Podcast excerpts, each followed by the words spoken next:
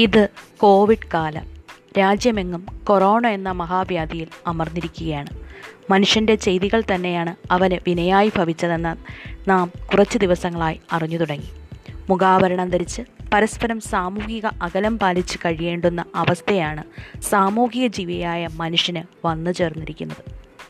ആർഭാടങ്ങളുടെ ലോകത്ത് സ്വന്തം കാര്യം മാത്രം നോക്കി വിരാജിച്ചിരുന്ന മനുഷ്യന് ഇതൊരു പാഠമാണ്. ചെറിയൊരു വൈറസിനെ ഭയന്ന് നാം ഇന്ന് വീടുകളിൽ മാത്രമായി ഒതുങ്ങി. ആവശ്യത്തിന് മാത്രം പുറത്തിറങ്ങുന്ന അവസ്ഥ. ചിന്തിക്കുക ശാസ്ത്രം വളർന്നുകൊണ്ടിരിക്കുന്ന വേളയിൽ ഈയൊരു മഹാമാരിയെ ചെറുത്തു നിർത്താൻ ലോകരാജ്യങ്ങളെല്ലാം അവിശ്രമമില്ലാതെ പോരാടുകയാണ്. ഈ വേളയിൽ നാം ഒന്നു മാത്രം ഓർക്കുക മാറ്റങ്ങൾ അനിവാര്യമാണ്. പക്ഷേ മാനുഷിക മൂല്യങ്ങളെ മറന്നുകൊണ്ട് ആകരുത്.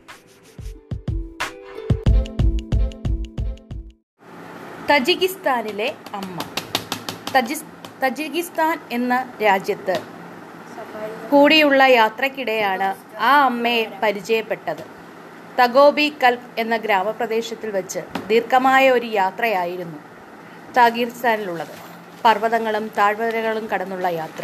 ദരിദ്രരായ മനുഷ്യർ വസിക്കുന്ന അനേകം ഗ്രാമങ്ങളിലൂടെ അന്ന് ഞാൻ കടന്നുപോയി. ഒരു കാറിലായിരുന്നു ആ യാത്ര. കാറിൽ എന്നോടൊപ്പം മറ്റു മൂന്ന് പേർ കൂടിയുണ്ടായിരുന്നു.